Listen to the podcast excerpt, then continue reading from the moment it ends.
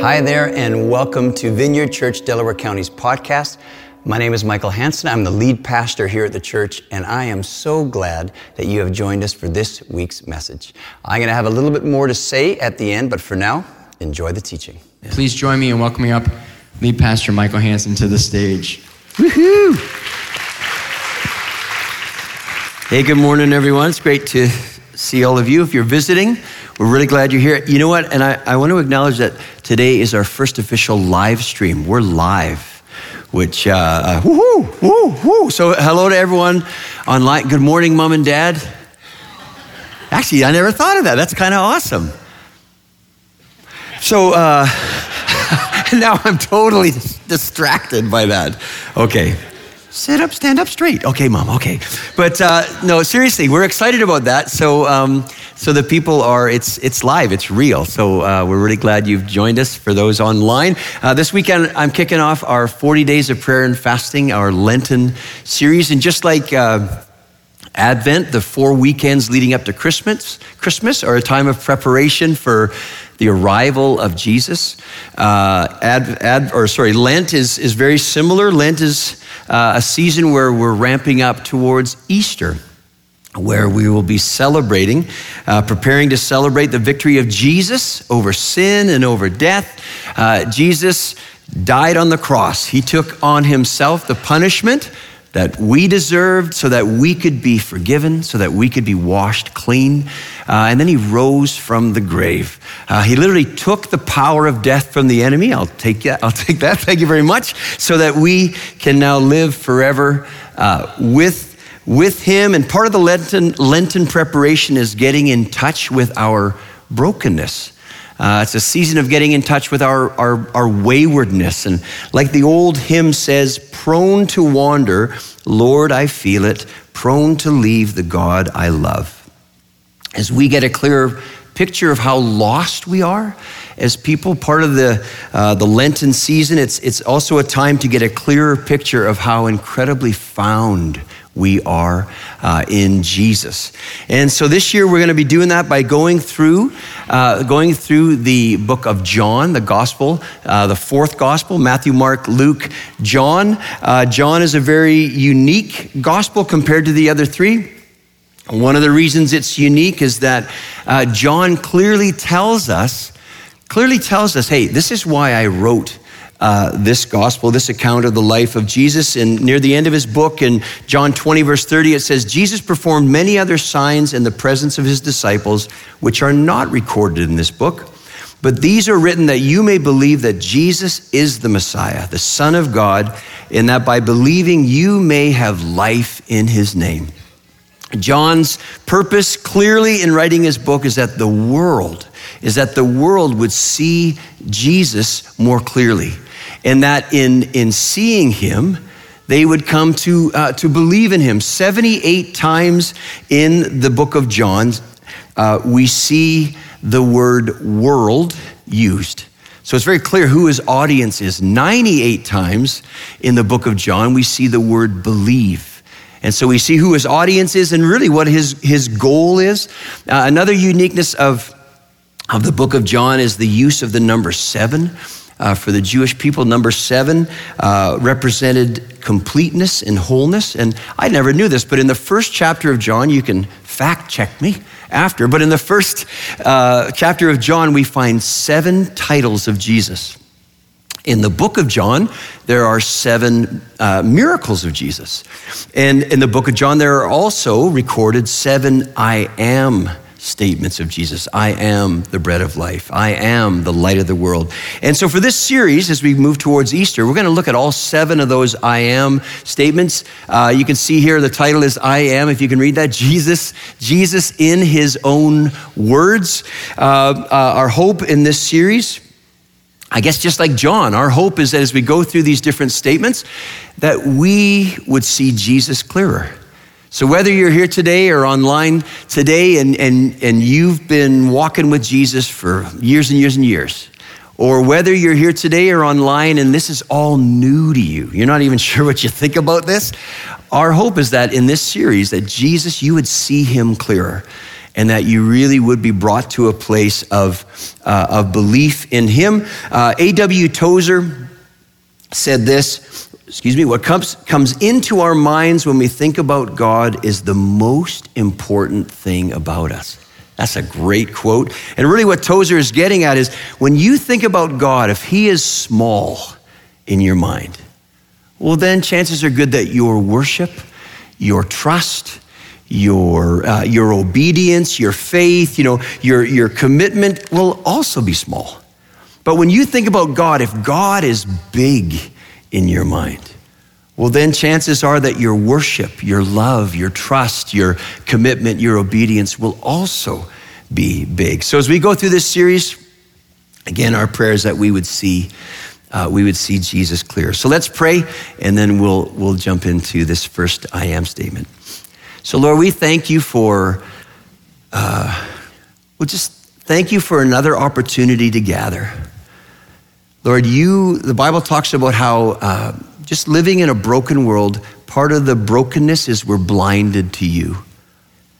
And only you, Lord, only you can remove that blindness. So I do pray in the room, online, I pray that you would uh, open our eyes afresh today. Lord, let us see Jesus clearer. We welcome you here in Jesus' name. Amen. Uh, we're going to be, uh, first I am statement is uh, I am the bread of life, and it's found in John chapter 6. So you can turn there if you brought your Bible or your, your Bible app. Uh, John chapter 6 is a really long chapter, 71 verses. and like many times in the ministry of Jesus, one of the things we'll see in this series is Jesus, Jesus is a master when he tells stories uh, at, at, really using, using common everyday things like bread or sheep or vines, etc., in order to get his point across. In first century Israel, bread, uh, bread would have been a staple. Meaning, if you don't have bread, you don't have food. And, and so Jesus you know, was very creative in, in, in drawing on that uh, very common need. And in this story, like many of the stories in the book of John, Jesus is bringing the people or trying to bring the people to a place of uh, a place of decision regarding his identity. Like so many times in John, it really comes down to Jesus going, okay, so who do you think I am? Like it really comes to, uh, to that place because Jesus knows that, sort of like what I said earlier, who we think he is has direct uh, impact on our response to him. Like, like, do you really think he's the Son of God, or do you think he was just a really good person? Like, do you really think he's the Savior of the world, or do you think, well, he was just a really good uh, teacher? C.S. Lewis said this A man who was merely a man and said the sort of things Jesus said would not be a great moral teacher. He would either be a lunatic on a level with the man who says he is a poached egg, or else he would be the devil of hell. You must make your choice. Either this man was and is the Son of God, or else a madman, or something worse. You can shut him up for a fool, you can spit at him and kill him as a demon, or you can fall at his feet and call him Lord and God. But let us not come with any patronizing nonsense about his being a great human teacher. He has not left that open to us. He did not intend to. And to that quote, I believe John would say a very hearty amen. that's, that's what I was saying, just not as well as old C.S. Lewis. But uh, again, just trying to bring people to a place of decision uh, to an intersection of decision about who Jesus is. And in this story, in chapter six, what we see as we get near the end of this story uh, is that many of the people who came to that intersection of decision chose not to believe and chose, in fact, to walk away from Jesus. Towards the end of the story, I'll sort of start at the end. John 6, verse 60, it says, On hearing it, it being all the, a lot of what we're going to look at today, a lot of what Jesus said, Many of his disciples said, This is a hard teaching. Who can accept it? Now, understand when it says disciple there, uh, disciples, it's in this case not referring to the 12 disciples. Jesus had, the 12 were handpicked by him, but Jesus would have had hundreds, if not thousands, of disciples, which really means followers or pupils. People just like, who is this guy? And they followed him around. Uh, uh, and, and what we see in this story is that many of those disciples, based on what Jesus said, John, John records that many of his disciples turned back and no longer followed him. And you know what? I apologize. I got to blow my nose. How's that for being live? But I'm going to mute myself. I'm going to mute so that you don't have to hear this.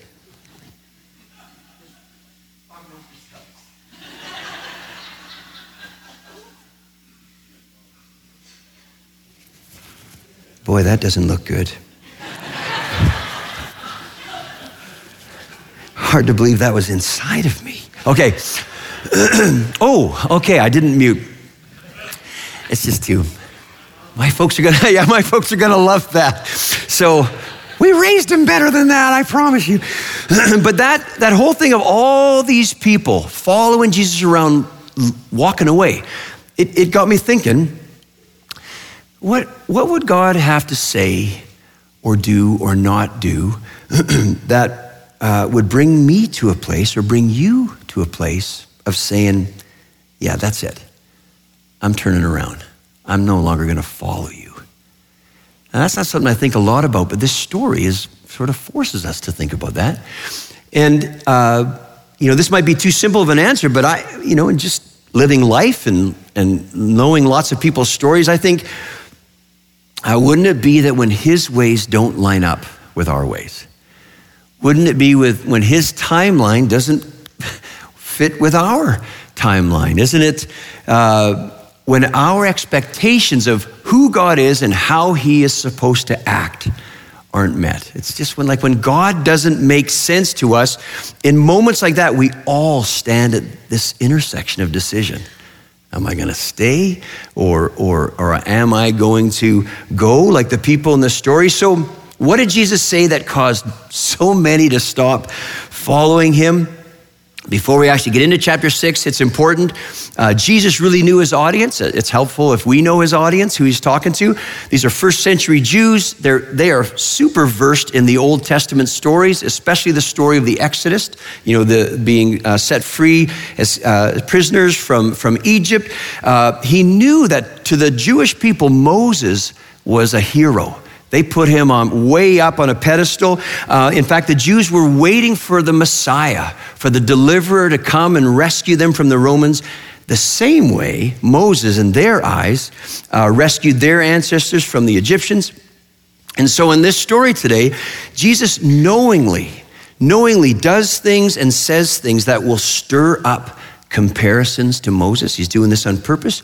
Uh, he's doing this in order to bring them to a place of hopefully seeing him clearer and, and then a place of decision and, and, and again hopefully a, a, more belief in him.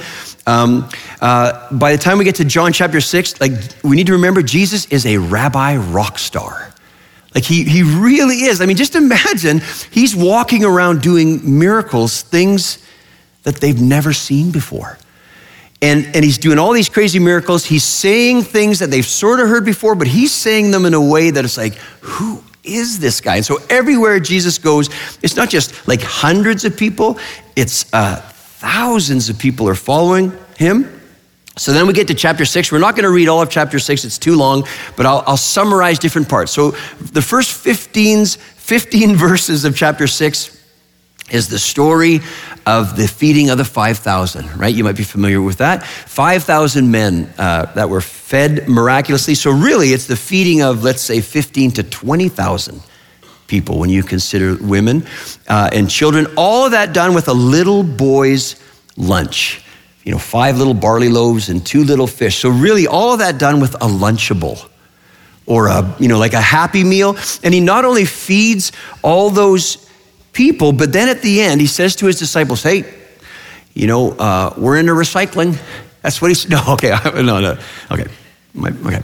But hey, we'll, we'll edit that out. Hey, uh, let's not waste anything. Let's go clean up all the food. So the 12 disciples go out and they just happen to pick up how many? 12 baskets full of food. And that's a detail that might not mean much to us, But to those people, that's like, uh, that wouldn't have been missed on them because they're like, wait a minute, miraculous multiplication of bread.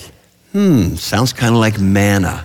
Hmm, 12 baskets full. Hmm, there are 12 tribes of Israel. And so the people are like, they put two and two together, and then they say this in verse 14. It says, After the people saw the sign Jesus performed, they began to say, Surely this is the prophet who is to come into the world. And, and again, Jesus knew that they knew, they're very familiar with the Old Testament teachings and prophecies. He knew that they knew that Moses said way back in Deuteronomy 18, Moses said these words. He said, Hey, you guys, the Lord your God will raise up for you a prophet like me from among you, from your fellow Israelites. You must listen to him.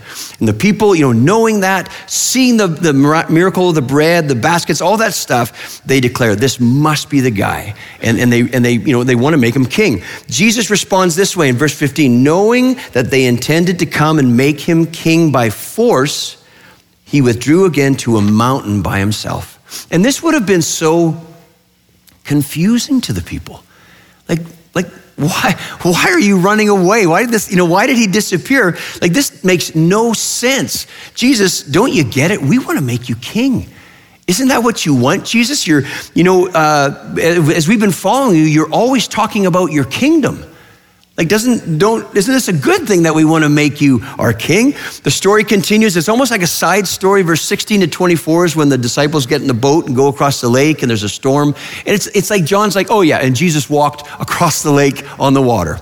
Like common, right? And, and so it's just a little side story. But then as it continues, the next morning, you got all these people over here on this side of the lake, and they wake up and, uh, and they're looking for Jesus.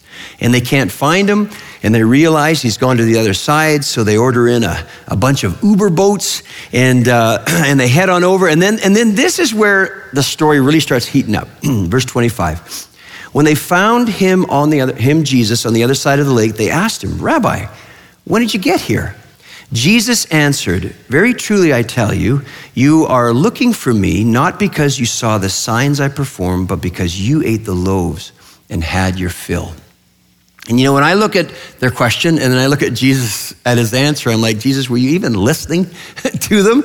Like, like uh, obviously, Jesus never read Dale Carnegie's How to Win Friends and Influence People. Because uh, basically, what he's saying is, uh, you know, uh, you're, you're, you aren't looking for me. You aren't looking for me because the sign that I performed has stirred you to wonder who I really am.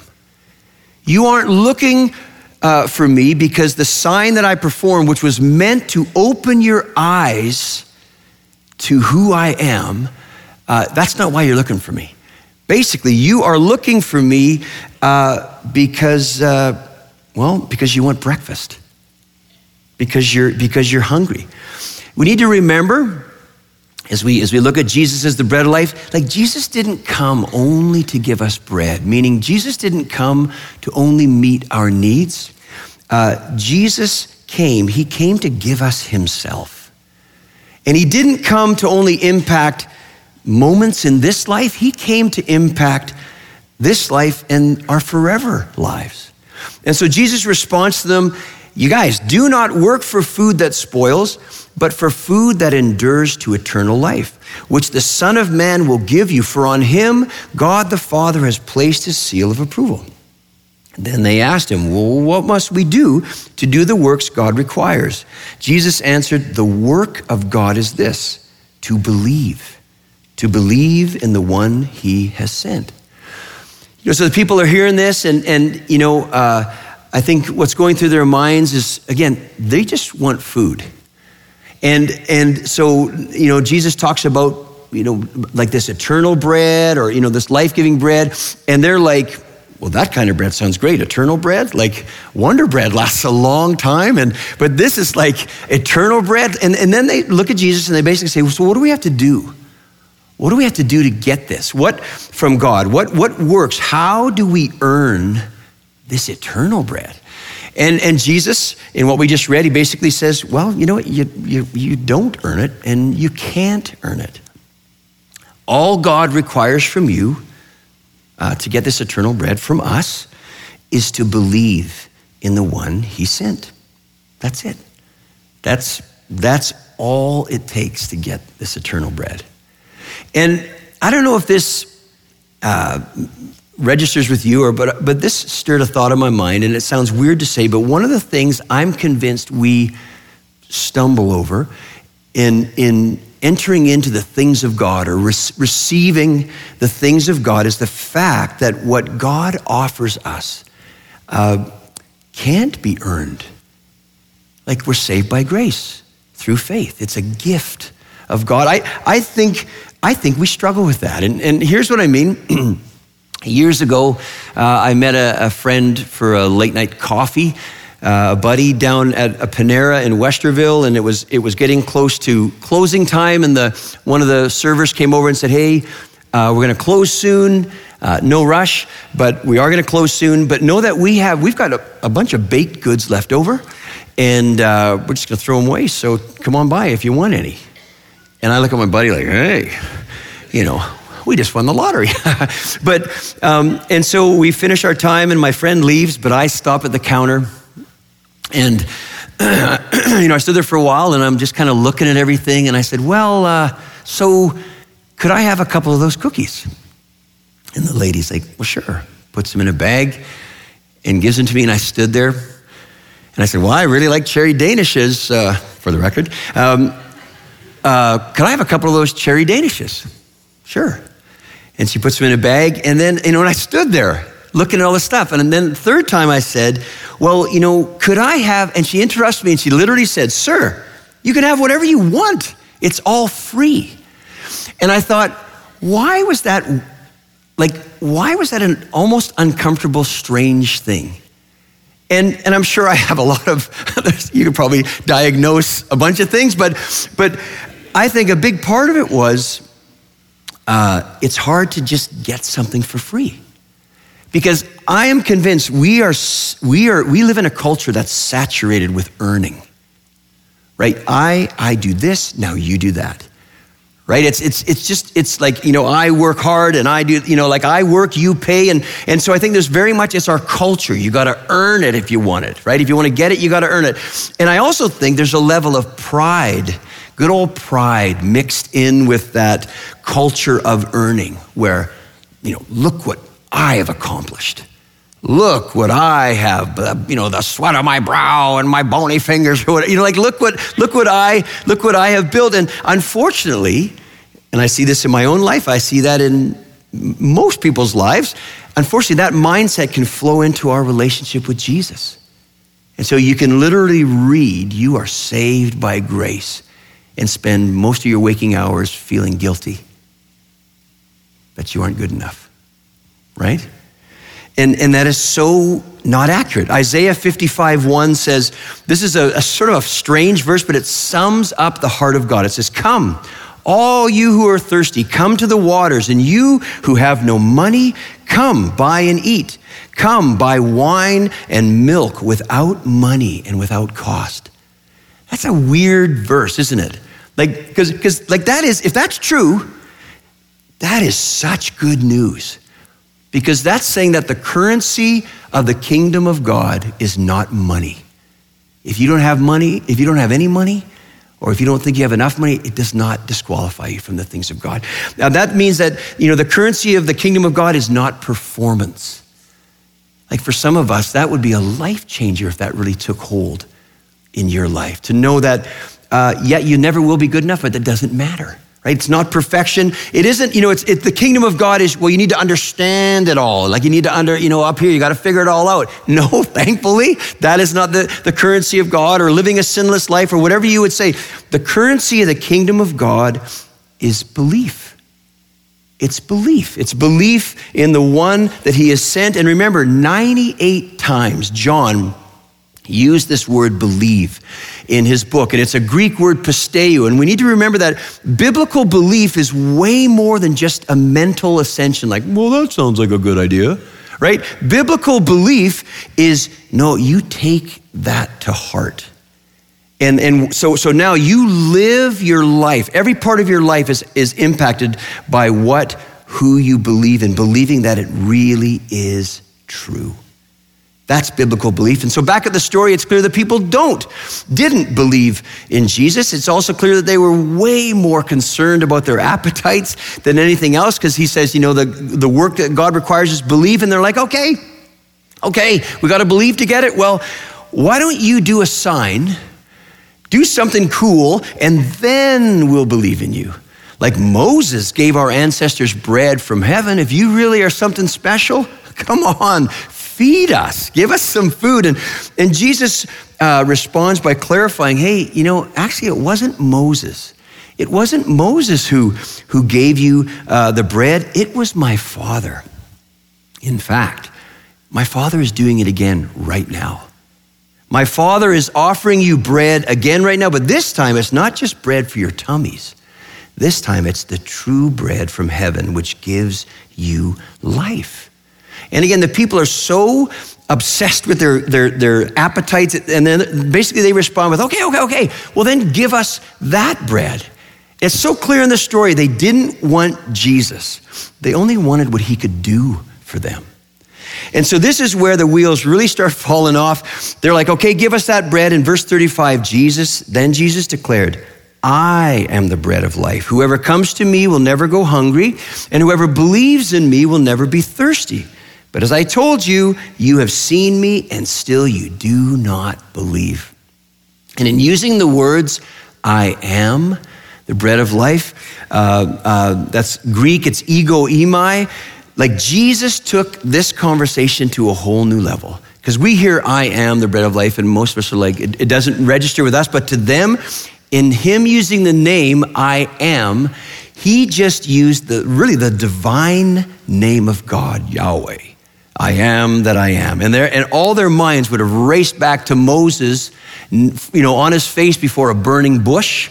And when Moses says, Well, when I go to Egypt, who do I say has sent me? What does God respond? I am has sent you. I am, you know, the eternal one, the I am present tense, I am the self sustaining one. And now here is Jesus using that name, basically saying, calling himself God. And at this point, the people start to grumble. Like, like who, who is this young rabbi whippersnapper? Like, who does he think he is? And they start, you know, uh, uh, getting very upset and they're grumbling, like, how dare you call yourself God? Are you kidding me? And they basically say, We know you. Like, we know your parents. We had a sleepover in your backyard. It doesn't say that, but I mean, they're basically saying, We know you. Uh, how can you say you're God?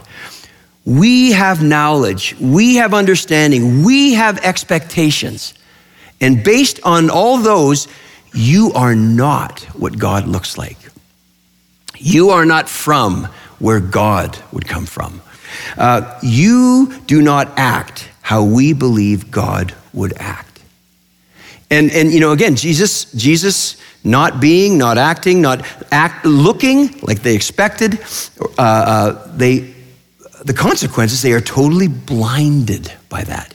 They're totally blinded to the one who's standing in front of them. And so they uh, not only are blinded, but now they take offense at him. And at that intersection of decision, they start, they start moving, start pulling away. And I, you know, uh, I think we have the exact same struggle as the people in the story. And what I mean is God's ways, God's timing, God's silence, uh, uh the people he chooses to use, in our opinion, the people he doesn't choose to use, the way he chooses to work, all these things of God, like how many times do you look at it and go, that does not make any sense to me? Like it makes no sense to me. And because it makes no sense to me, it's so easily for us to miss him then in the situation and even to take offense and to even start pulling away. Like, like I've read the Bible verse. I know I do A, you do B B, and then we get C. It's right there, right? But it doesn't always go that way. And I don't know if I've ever said these words to God out loud. Hey, if you do blank for me, then I'll do blank for you. Right? That's basically conditional, uh, conditional obedience, conditional faith conditional uh, conditional belief and it, even when i say it it sounds really wrong so i don't know if i've ever said that to god but i know i've acted that out internally and I know I have pulled away or pulled myself out of the game or however, however, however you would finish that. But, this, but the story shows, and our lives at times show, that we can miss out, you know, again, the bread of life, on the incredible feast that God is offering us because we are so consumed and blinded by what we want. Jesus goes on to say to them, Hey, you guys, you guys, you are missing it right now. I'm not just here to fill your stomachs, I'm here to save your lives. Uh, I, like, I'm not just here to sustain you for a meal, for a moment, for a day. I, the bread of life, I want to sustain you for this life and, and for the forever life. Two times in, in this story, in verse 49 and 58, Jesus says this basically says this Your ancestors ate the manna in the wilderness, yet they died. But here is the bread that comes down from heaven, which anyone may eat and not die. And basically, he's saying, You guys, you're so wrapped up in Moses and manna, but they all died. That, you know, that was, that was not eternal bread. Uh, they all died. And, and now you're, you know, you're all caught up in Moses, but now one much greater than Moses is standing before you. The I am, the self sustaining one is here, and he is offering to sustain you uh, for this life and for the next. I'm not just offering you a meal, I'm offering you myself. And if the people weren't already moving away from Jesus, I guarantee the exits filled very quickly when he said his next words in verse 53. He said, Jesus said to them, Very truly I tell you, unless you eat the flesh of the Son of Man and drink his blood, you have no life in you.